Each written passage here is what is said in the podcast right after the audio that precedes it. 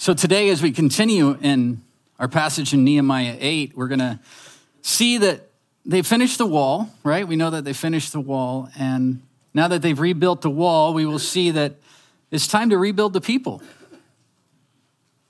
And they're going to be faced with a truth the truth of God's word and the truth of who they are as a people.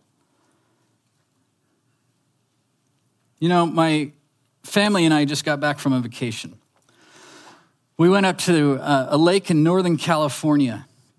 It's about 550 miles north. It's above hour and a half above Chico, if you're familiar with that. And the reason it's so wonderful is because nobody knows about it. So last time we went up there, it took about 14 hours to get up there.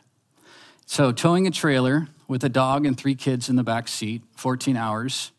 The smell that can come from the back seat of a car, back seat of the truck. The kids blamed it on the dog, but I'm not so sure. So this time I said, we're going to do it a little bit different. I'm going to just drive through the night and we're going to see if we can do it faster because I'm all about the destination. My wife's about the journey. I'm about the destination. See how fast we can get there.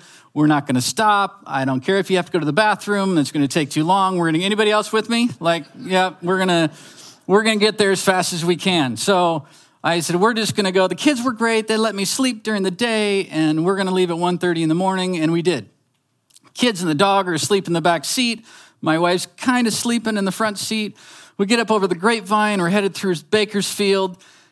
There's no traffic except for one car and he is right up on me in the back of the trailer. I mean, he is tailgating me. He's so close that I can't even see the car in the mirrors. All I can tell is that there's headlights back there. Everybody feel that urge when there's somebody tailgating in that close? Is that overwhelming urge to pray for them? you know that feeling, like I'm just gonna pray for this guy. So I just began to pray for them. There's nobody on the left lane or the right lane next to me, so I, I did the right thing and I prayed. I, I merged to the right. And guess what they did? They followed me to the next lane over. And as I continued to pray for them and they followed me to the next lane over, I hear that familiar sound. Whoop. And I saw the blue lights. And instantly, my heart dropped. And I became very familiar with this and aware that I didn't want to make that drive in 14 hours, that I wanted to make that drive in six hours. And I just became flooded with this sense of guilt. And honestly, it felt a sense of shame and I was overwhelmed with the awareness of maybe how fast I was going, and I just started saying, wow. And I think sometimes we do that with God. Maybe we walk into church or we read our Bibles and we come across a verse or we hear a song with certain lyrics and we suddenly become very aware of what we did this week. Suddenly we become very aware of the sin that's in our life. And this week in our passage, as we're going to see in Nehemiah, the people become very aware of themselves when they come face to face with the truth of God's word. So if you haven't already, open your Bibles to Nehemiah chapter 8. We're going to look at the first three verses to start us off.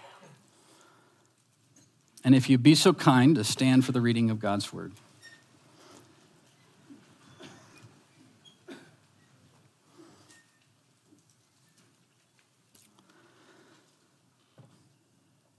So, verse 1 starts off with All the people came together as one in the square before the water gate. They told Ezra, the teacher of the law, to bring out the book of the law of Moses, which the Lord had commanded for Israel. So on the first day, of the seventh month, Ezra the priest brought out the law before the assembly, which was made up of the men and women, and all the people were able to understand. He read it aloud from daybreak till noon, and he faced the square before the water gate in the presence of the men, women, and the others who could understand. And all the people listened attentively to the book of the law. Thank you. You may be seated.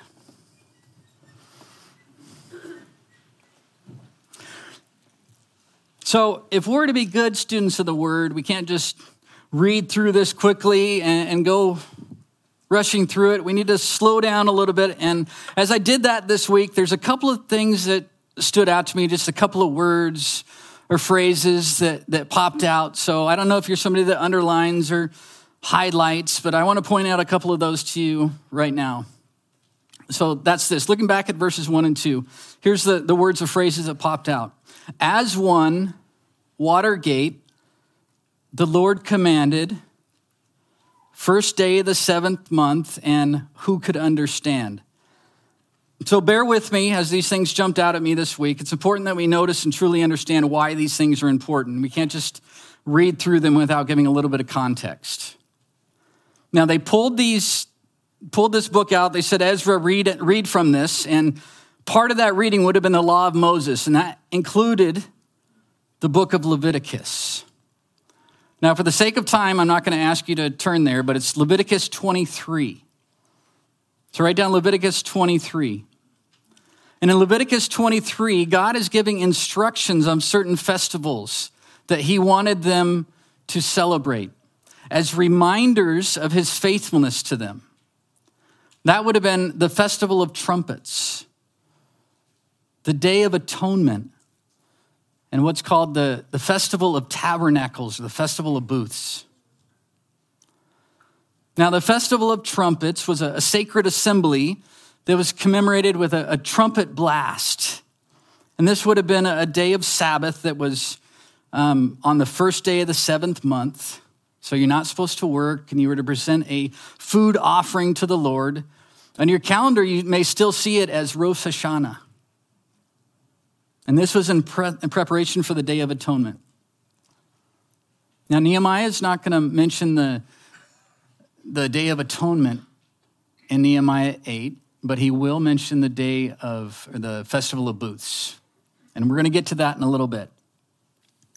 But why is it so significant, looking back at verses 1 and 2, that he is talking about the Festival of Trumpets? If we look at Leviticus 23 23, it says that on the first day of the seventh month, you were to celebrate, excuse me, you were to celebrate this festival of trumpets. Okay?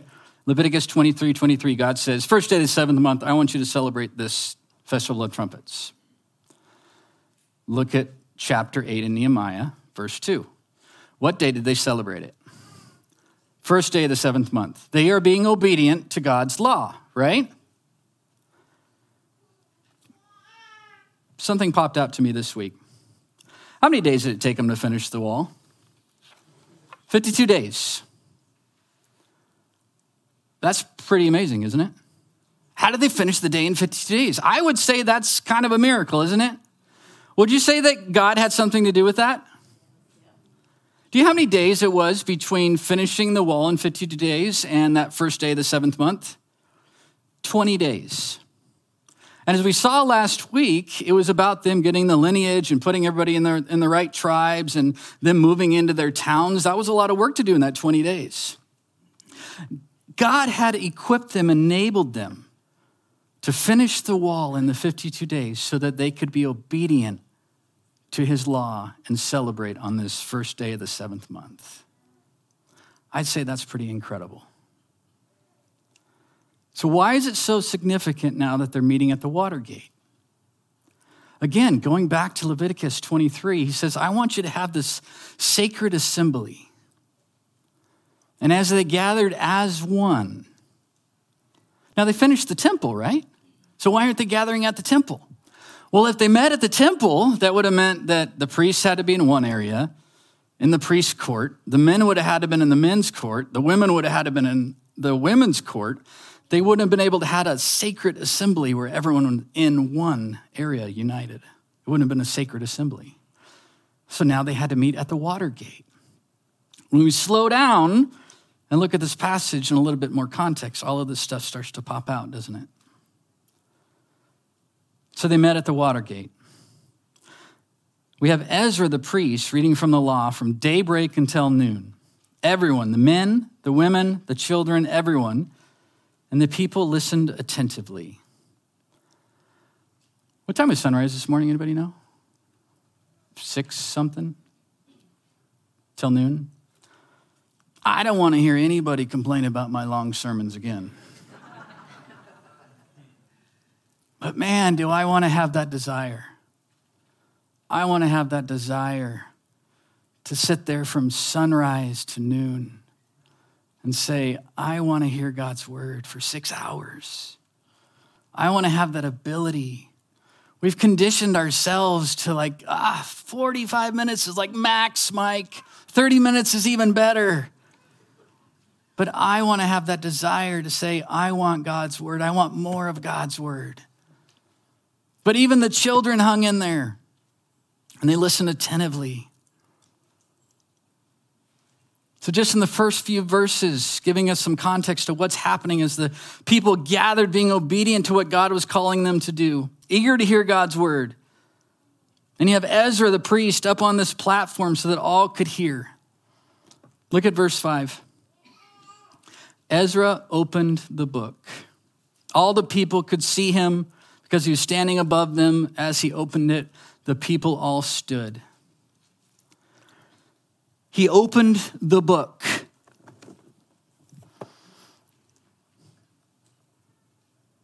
I don't know how long you'll be at Cornerstone. I pray that it'll be forever. But I don't know how long that's going to be before God moves you to Tennessee or Texas like everyone else.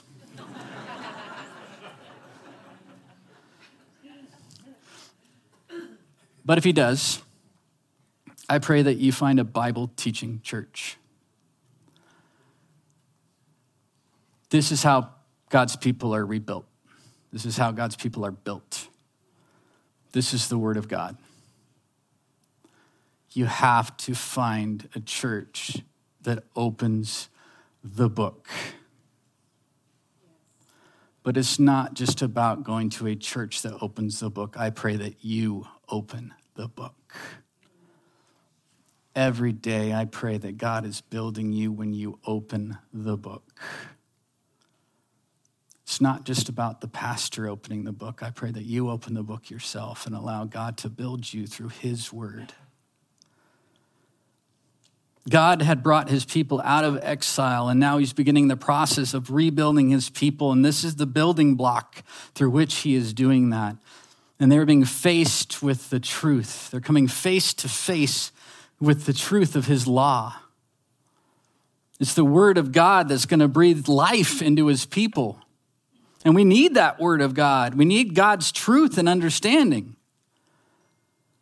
You know, we stand here when we read God's word as a sign of respect. But I want us to understand that this is descriptive, not prescriptive. Not every church stands when they do that, and that's okay. We choose to do that. We do it because we want to, not because we, we have to. We honor God through doing that because we, we want to. Again, it's descriptive, not prescriptive. Look at verse 6. Ezra praised the Lord, the great God, and all the people lifted their hands and responded, Amen, Amen. Then they bowed down and they worshiped the Lord their, with their faces to the ground. God's word humbles them as they bow down and worship with their faces on the ground. They're entering this place of humility as God's word is read and they're worshiping and they're praising Him. God's word should drive us to God's worship. The truth of who He is should drive us to worship Him. And as the truth sets in, they were driven to praise God. Have you ever walked outside on a, a cold day? Maybe have a cup of coffee in your hand or tea, and you stand in a spot of sunshine and you're just holding it and you feel that sun just start to warm your bones and you just you don't want to move and it's just you feel it literally warming your insides and you don't want to move and it feels so good. That's what's happening with the people right here.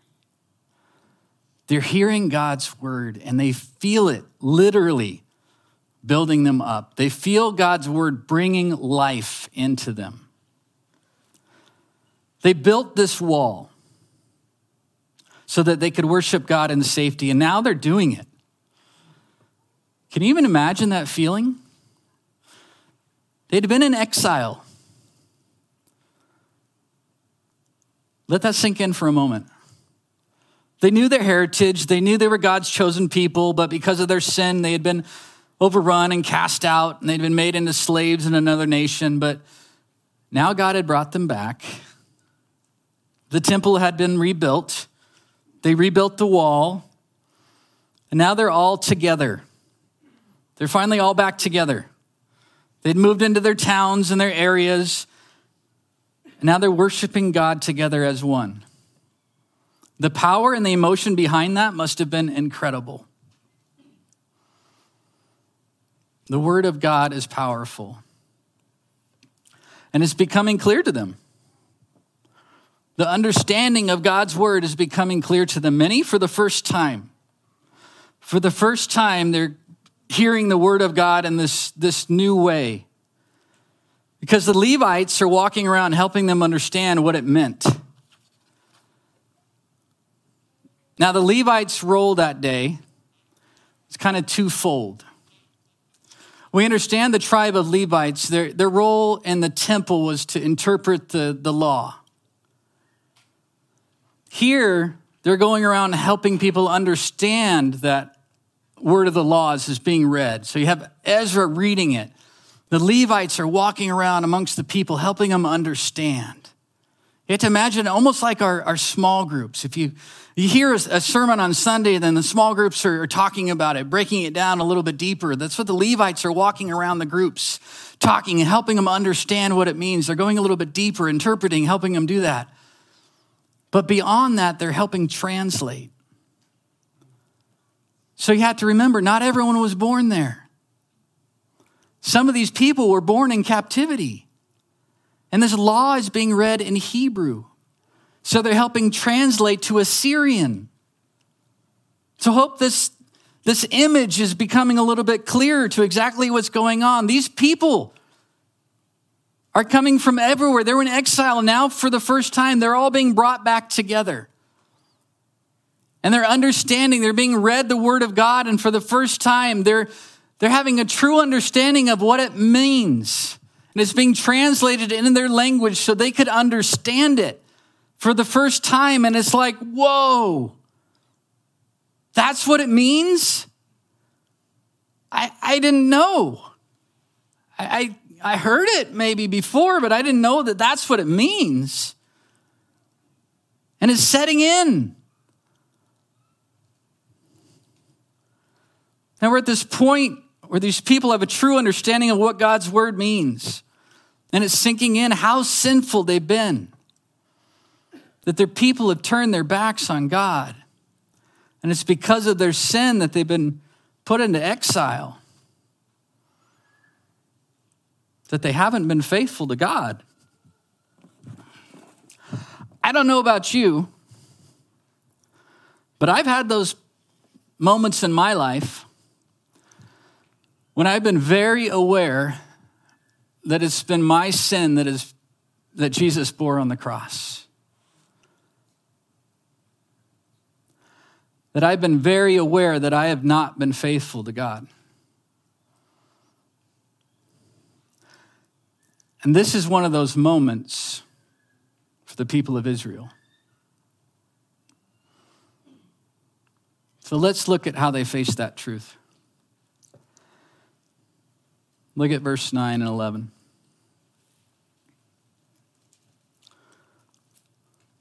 The Nehemiah, the governor, Ezra the priest, the teacher of the law, and the Levites who were instructing the people said to them all, This day is holy, just set apart to the Lord your God. Do not mourn or weep, for all the people, all the people, have been weeping as they listen to the words of the law. Nehemiah said, Go, enjoy choice foods and sweet drinks, and send them to those who have nothing prepared. This day is holy to our Lord. Do not grieve, for the joy of the Lord is your strength. The Levites calmed all the people, saying, Be still, for this is a holy day. Do not grieve. Notice there in verse 10, it says, Send some to those who have nothing prepared. I look at that and I don't see that as just like give to those that are poor. It says, Give to those that have nothing prepared. You have to remember, this is a people that aren't necessarily familiar with the Lord of the law of the Lord. So they had nothing prepared because they weren't familiar with this is what they're supposed to do. For those that didn't know this was supposed to be a celebration, for those that didn't know that they're supposed to give an offering or they're supposed to go and celebrate with this food and drink, go and let them know. Go and help them understand. That stood out to me this week because isn't that what we're all supposed to do? For those that don't have an understanding of what this means, of what we're supposed to be doing, aren't we supposed to go and help them understand? For those that aren't prepared, aren't we supposed to go and help them? That's what he's saying. Go and give to those, help them understand what they're supposed to be doing. And this may be a passage that some of you are familiar with, but if we're going to be good students of the word, we have to remember that take the passage in context. You may have heard this verse many times, or part of this verse many times. The joy of the Lord is my strength. But let's look at it again in its context and what's happening in this story. The people of Israel being faced with the truth of God's word and it's setting in just how sinful they have been, how they have not been faithful. How it is their sin that has caused them to be in exile. As they heard God's law read to them, it's like this light of contrast to their life that they've been living. We have this amazing golden retriever. Her name is Bella. And Bella does nothing wrong, like ever, because mostly because she's scared of everything. Like if you change her shampoo, she freaks out. But occasionally she'll get a hold of a paper towel and rip it up or get a pair of socks or something. And you know that she's done something wrong just when you walk in the room. You don't even have to find evidence of it. You walk in the room, but she gets this, this look and she can't look at you. Like, anybody else have a dog that does that or a pet that does it? Just can't even look at you and they just, I get that. I get that so much. Because there's times in my life when I, I feel that with God, when I've messed up. And, and I feel so sad that I can't even move. And I, I feel so ashamed that I can't even show my face. And I feel so unworthy that I don't even feel like I can worship. And I just need somebody to come alongside and remind me of the truth of grace and the reason for my joy. And the people here in this story are so torn up and they're saying, How can we go on knowing what we have done? But that attitude diminishes the truth of who our God is. The leaders here are saying, find strength in who our God is. The joy of who our God is, the joy of what our God has done, the joy of how our God loves us, the joy of how our God has redeemed us, how our God has brought us back. The joy of the Lord is our strength. He has brought us back, He has rebuilt the temple. He has rebuilt the wall. He loves us. We are his people. See, the purpose of his word is not to point out our sin, it's to point us to God. Don't mix that up. See, when I was pulled over by that officer, and I sat there saying, Oh, he came up to the window and I had my license out. And he said, I'm not going to ask for your license. I just want to make you aware that your running lights are out.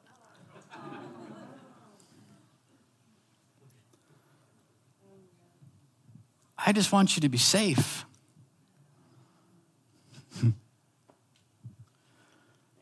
brought me such peace. Honestly, joy.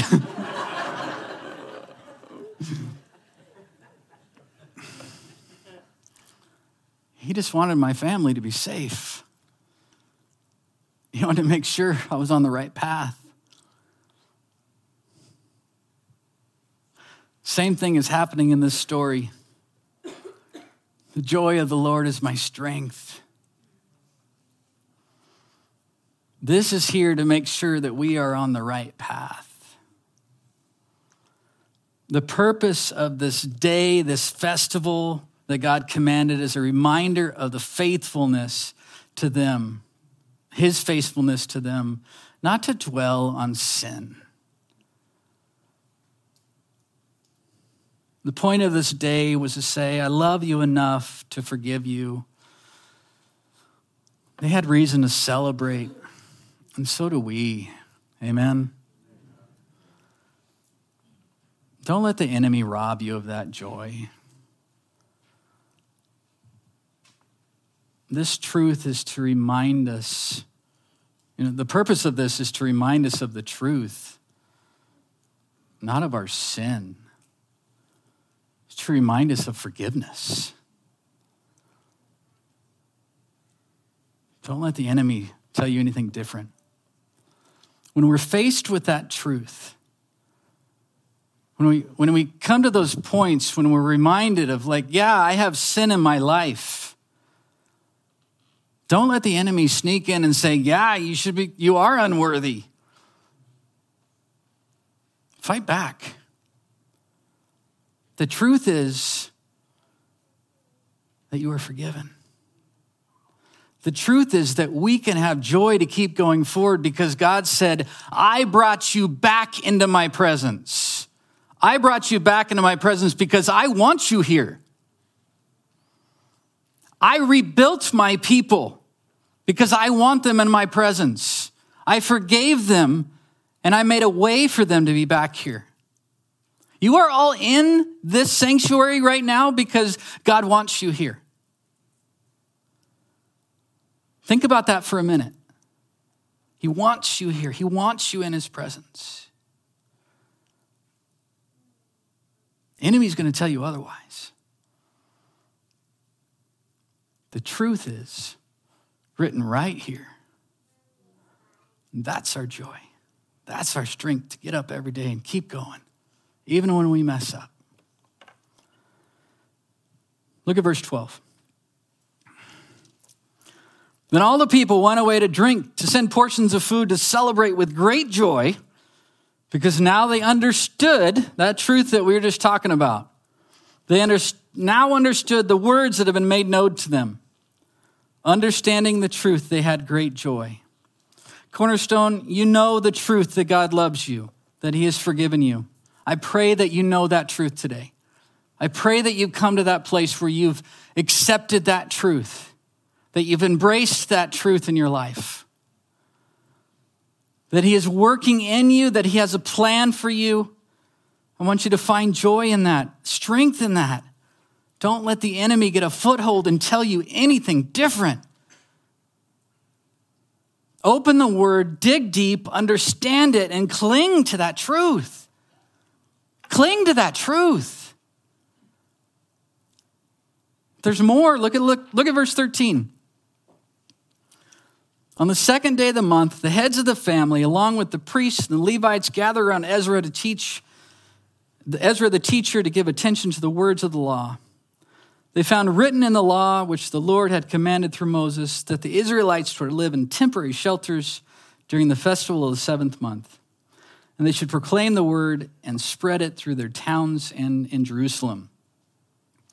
Go out into the hill country and bring back branches from the olive and wild trees, wild olive trees, and from myrtles, palms, and shade trees to make temporary shelters, as it is written.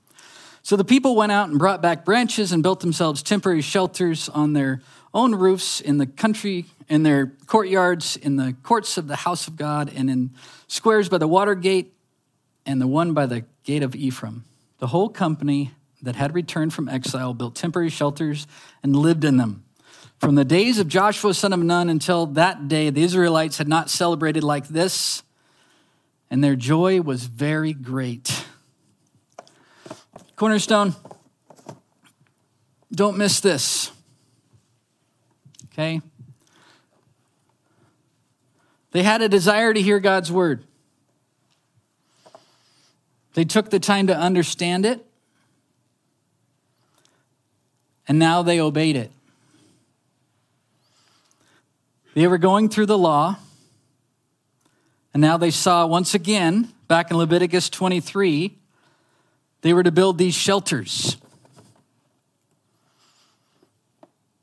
So they went out and they got the, the materials and they built these shelters. Do you know how long it had been since they had obeyed God's law and done these things? They says since the days of Joshua. How long do you think it had been since they, they had done these things? Now, they were supposed to do these as a reminder of God's provision for them in the wilderness, but do you know how long that had been? 1,000 years we have a patient God.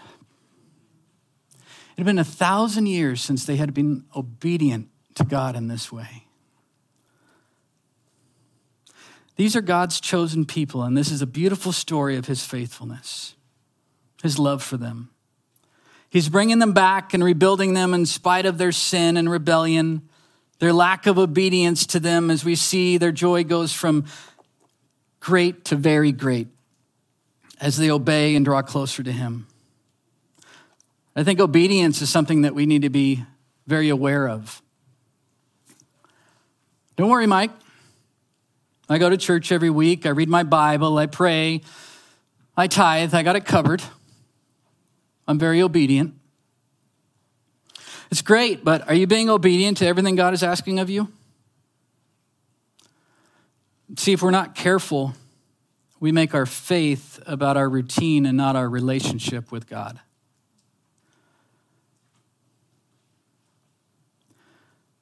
We're doing what we want to do for God, but not necessarily what He's asking us to do for Him. Let that sink in for a minute.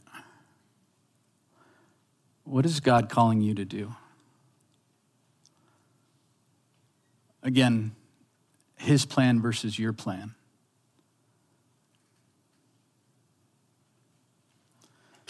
We need to be obedient instead of justifying or ignoring. And when we do that, He will draw us closer. I, I spent so much of my life doing this, where I, I feel like God is calling me to do something and I, I justify it. But God, I'm doing all of these other things. My faith is solid, God. I, I, go to church every week. I wake up every morning and I read my Bible. I pray. I tithe. I, I'm a solid Christian. Look at all of these things that I do. I have my quiet time every morning. I do all of these things, God. I am solid. And yet, when I feel God asking me, when I feel that nudge of the Spirit, that still small voice in God asking me to do these things in my life, I don't respond. And I, I just, res- what I do respond with, look at all these other things I'm doing for you, God. I'm not being obedient. As we see in the story today, it's like the people are opening the word and they're like, oh, we're supposed to be doing these things. It had been a thousand years since they were obedient in those ways. We need to open God's word and be obedient to what it is He's calling us to do. Open our Bibles, face the truth of what it says, and not pick and choose what we, what we like. Oh, I like that one. I'll do that one. Oh, that one really doesn't apply to today, so oh, I'm comfortable with that. Okay can't pick and choose. You know, open our Bibles, be obedient to what is calling us to do, and we need to obey it. I beg you, don't just don't just let those be words. Let it let it sink in. Hear it. Obey it.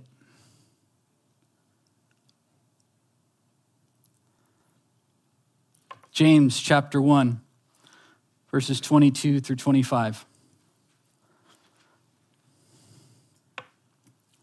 Don't merely listen to the word and so deceive yourselves. Do what it says. Anyone listens to the word but does not do what it says is like someone who looks at his face in the mirror and after looks at himself, goes away and immediately forgets what he looks like. But whatever but whoever looks intently into the perfect law that gives freedom and continues in it, not forgetting what they have heard, but doing it, they'll be blessed in what they do. When we truly think about the God that we serve, the God that created us, we shouldn't hesitate to follow and seek him.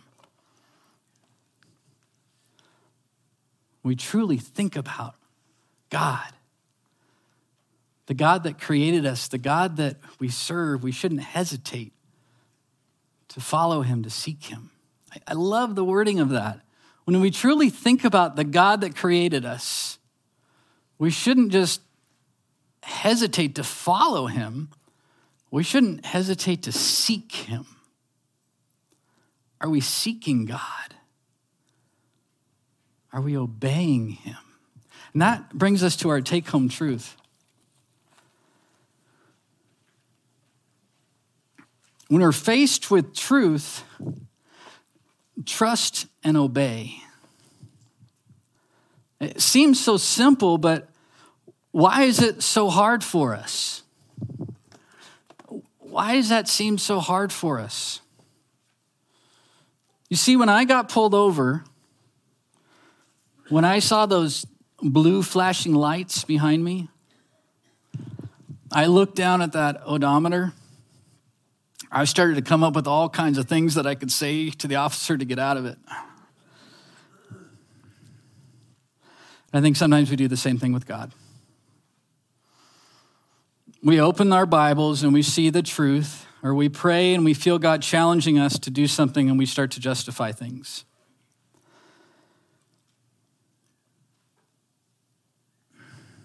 We don't like how things are going or we, we have doubts. We just can't seem to trust and obey.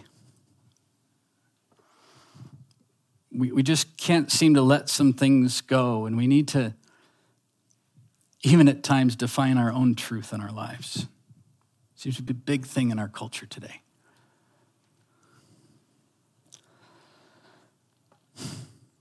We can't just seem to trust and obey. So, Mike, can you finally tell us why you're building a wall? It's been kind of awkward watching you build this wall and not talk about it all morning. So, the people of Israel put up a wall to keep them safe so that they could be protected and keep the, the temple safe, so they could worship in safety. You see, they put up a wall so they could hear the word of God. We put up a wall sometimes when we hear the word of God or when we face we come face to face with a, a truth that can be uncomfortable. Sometimes we don't even recognize when we're doing it. This morning, I, I asked you to pray for the person next to you Some of you weren't really comfortable with that. Maybe you put a couple of bricks up on the wall. I started the service this morning with a joke, and some of you don't think humor should have a place in church. It's true. Maybe some of you put a brick on the wall. Maybe it's something the pastor said that you didn't understand. Not this morning, but maybe a different morning. and a couple of bricks went up on the wall.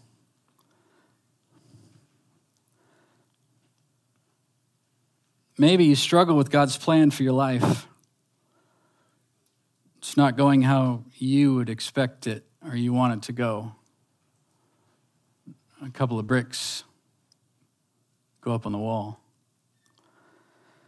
I mean, you love the Lord, but it's just hard right now. Maybe you got hurt by somebody, maybe in the church. You just it's just easier if you put a couple of bricks on the wall. Maybe don't even realize you're doing it. Got a wall up between you and a, a friend. Maybe, maybe open your Bible and it's just, I, I, I don't know if I can do that, God. And it's just kind of easier to put a couple of bricks up. Before you know it,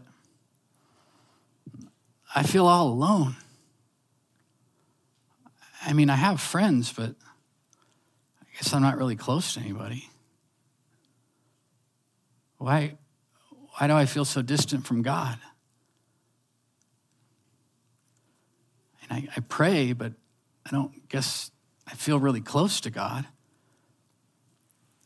It just always seems like there, there's something keeping me from really feeling that close to God. I wonder if it's because you have this wall up. And I wonder if you even recognize that you put a wall up.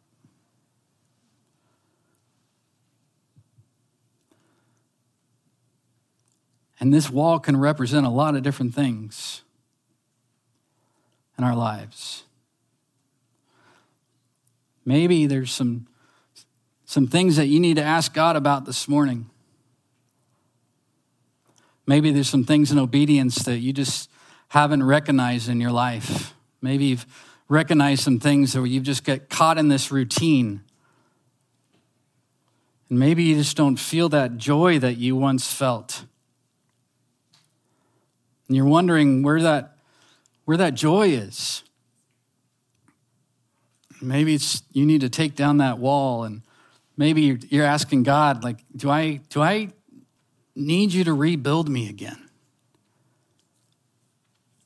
Maybe you're like the people of Israel and you're like, God, I, I need you to draw me back in. And honestly, I just need a little revival in my life. I, I don't know where you're at this morning, but I want to ask do you feel distant from God? Do you feel like maybe you've put that wall up? I mean, honestly. I want you to really ask yourself, take the mask off and just be honest this morning. Do you feel like maybe there's some areas that you've drifted? Maybe areas of obedience? And life has just been busy.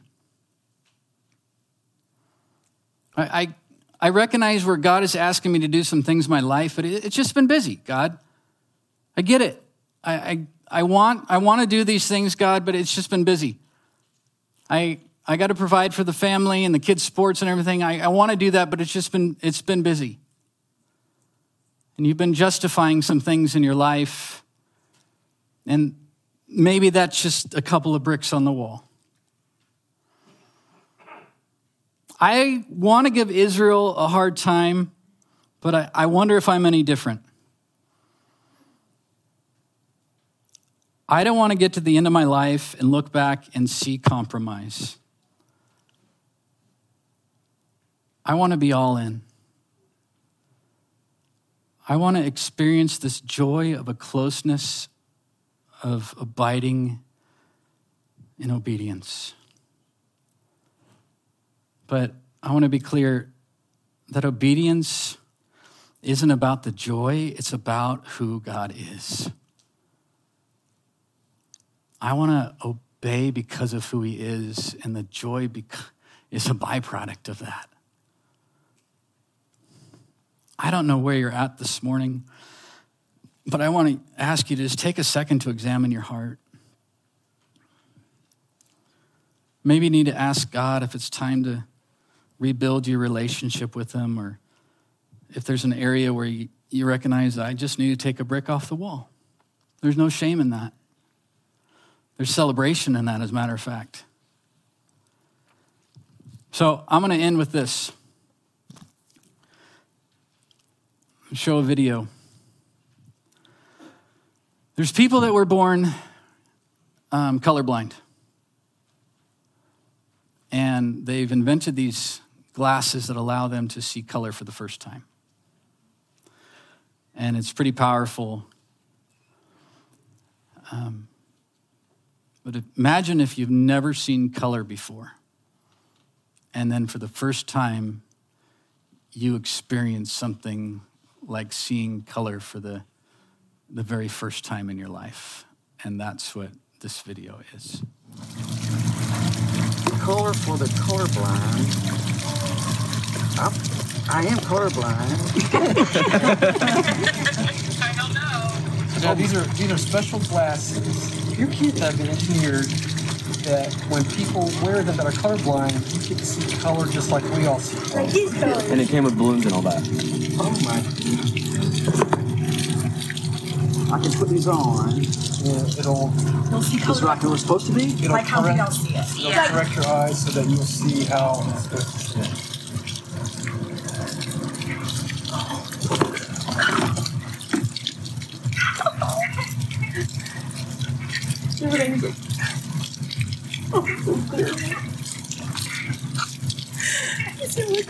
It's so clear, I can't believe it.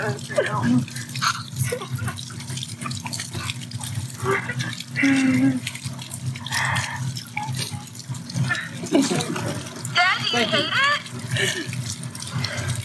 Sorry. See the balloon color? Got these for you. Are they glasses? Yeah. You're kidding. The colorblind ones. No. Yeah. They're so expensive. Put them on. You're kidding. Put them on.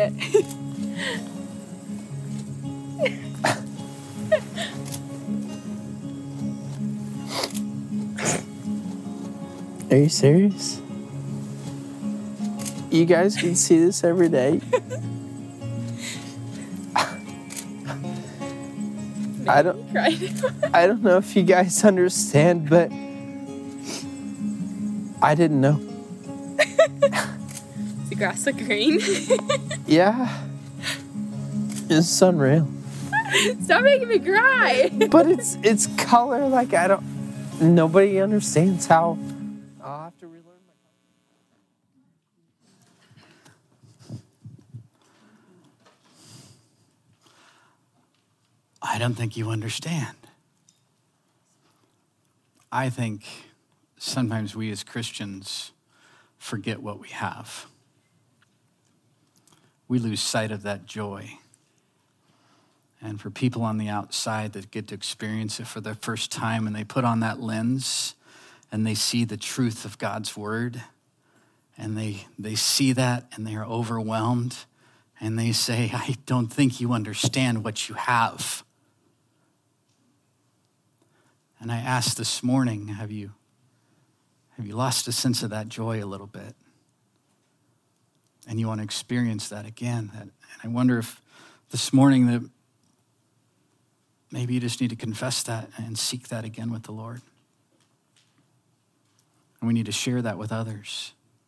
And you want to put that lens back on and see the truth of God's word for what it really is. Maybe the enemy has been attacking you and, and you've been stuck in the spot of just dwelling on your sin. And you need to find the, the strength and the, and the joy and the truth of who our God is. And say, Restore unto me the joy of your salvation. I can't tell you how many times After a service, somebody has come up after we preached or something and said, Lord, uh, Mike, I, I felt like the Lord has been saying, come and kneel. Am I allowed to do that? The answer is yes. So we're going to invite the, the prayer team to come up. And during the last three songs, um, you can come up and ask for prayer. But if you feel like the Spirit is saying, come up and kneel during those songs, I'm going to invite you to, to come up and kneel. But I'm going to leave this wall up. And if, as a symbolic gesture between you and God, if you feel like you want to come up and take a brick off of the wall, I want to invite you to do that this morning. Come and take a, a brick off of this wall. My friends, this morning, though, let us find joy in the strength of who God is. Let's worship together.